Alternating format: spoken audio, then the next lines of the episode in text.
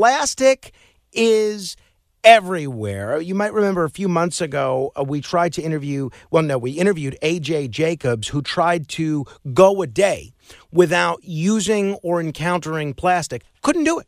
He couldn't do it because plastic, which was nowhere a couple of hundred years ago, literally, is now everywhere. It's holding what we drink, it's holding what we eat, it's in our clothing, it's on the floor, it's everywhere. Now, is that a problem? If so, what do we do about it? Well, there was a really interesting op ed in The Hill recently. Headline Recycling Won't Solve the Plastic Problem. Here's what will. The author of that very interesting piece is somebody who's pretty accomplished professor, lawyer, scientist, author of the award winning book, Our Plastic Problem and How to Solve It. Very pleased to welcome to the program Sarah Morath. Sarah, thanks so much for joining me on the radio. Merry Christmas, Happy New Year, and all the other adjacent holidays. Well, thank you for having me, and thank you for that kind introduction. Uh, so, how much plastic is out there in the world, as far as we know, Sarah, at this point? Uh, there are millions of pounds of plastic that are generated and produced um, daily. And the amount that we're generating right now is expected to double by the year 2040. So um, if we have 700 million metric tons entering right now, we can just expect that to double by the year 2040. And how does that compare to the way things were, I don't know, 100 years ago? Well, 100 years ago, uh, plastic was still mostly in the laboratory. Um, plastic was is a man-made synthetic material that was um, designed early on as a replacement for ivory, actually. So, a lot of products that were used, like billiard balls and combs, that were um, made of ivory uh, were replaced with sort of plastic um, products, essentially, uh, the earlier, the early version of plastic products that we have today. Um, and so plastic really began to develop in laboratories during World War One and World War Two, and was used in a lot of um, products that were used in the wartime effort. So nylons, you know, nylon mm-hmm. pantyhose mm-hmm. that became, you know, incorporated into things like parachutes, um, plexiglass used in windshields for planes, much lighter and durable. And so um, it really was the wartime effort that spurred a lot of research and innovation around man-made synthetic plastics. Um, and so, yeah. why is that a problem? The headline of your, or the title of your book is Our Plastic Problem. Why is it a problem that there's all these millions of tons of plastic everywhere and we're producing more and more each week, and the rate that we're producing at is, is only going to go up? What's the big deal? The big deal is that we don't have um, a it, it persists in our environment. It doesn't biodegrade, it just degrades. It gets smaller and smaller and smaller. And so you are creating, or we are creating and using um, products that are going to stay in our environment for hundreds of years. And because plastic is a new product, we don't really know how long it's going to last in our mm. environment. But we know that, you know, researchers have found plastics from, you know, 30 or 40 years ago, and they can identify them just from the markings um, on on the plastic. They can identify what the product is.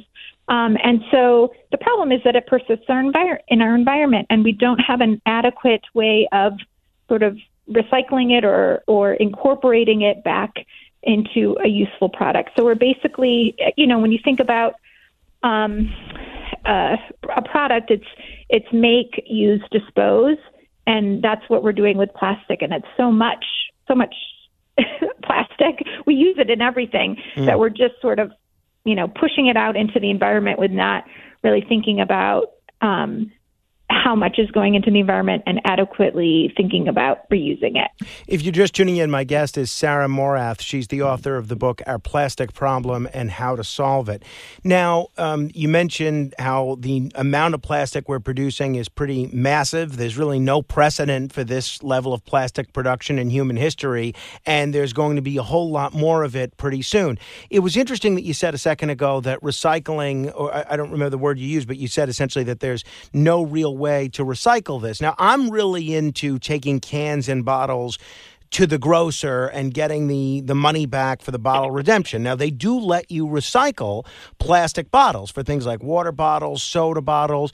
In my mind, and I think in the minds of a lot of people that do this, they mash these little bottles up into a million little plastic pieces, and then they use that those million little plastic pieces to make other plastic products.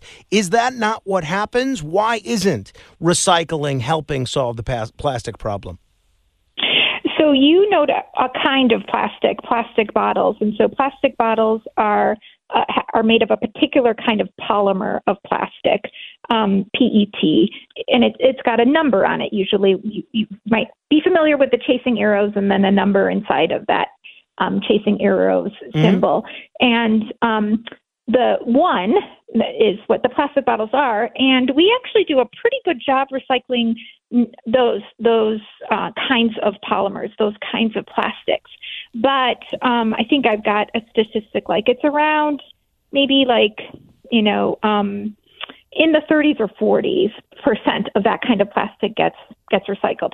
Now there's a couple of problems. One is that plastic is not indefinitely recyclable.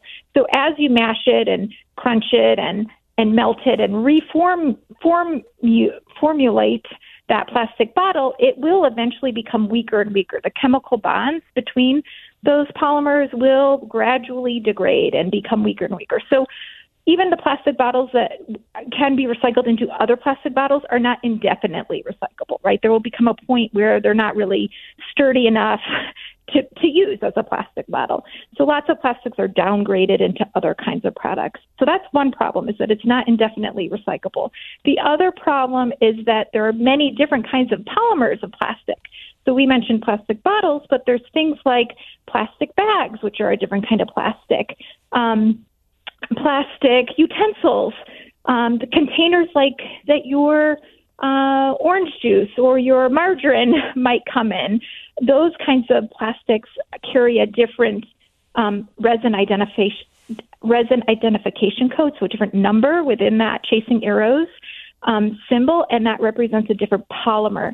And when you mix those polymers, like a one with a three or a four and a two, you don't get the same kind of product, right? So you're you can't make the same product um, when you mix the plastics together. You have to make some other kind of product, and that's that downcycling, like it gets incorporated into asphalt or other kinds of products. So it's the polymer complexity that makes recycling challenging, and um, the fact that the bonds between the chemicals uh, in the plastic polymers will eventually break down to a point where they can't sort of create that good product anymore. Tax day is coming. Oh, no. But if you sign up for Robinhood Gold's IRA with a 3% match, you can get up to $195 for the 2023 tax year. Oh, yeah. Sign up at Robinhood.com slash boost by tax day to get the biggest contribution match on the market. Subscription fees apply. Investing involves risk. 3% match requires gold for one year from first match. Must keep IRA for five years. Robinhood Financial, LLC, member SIPC.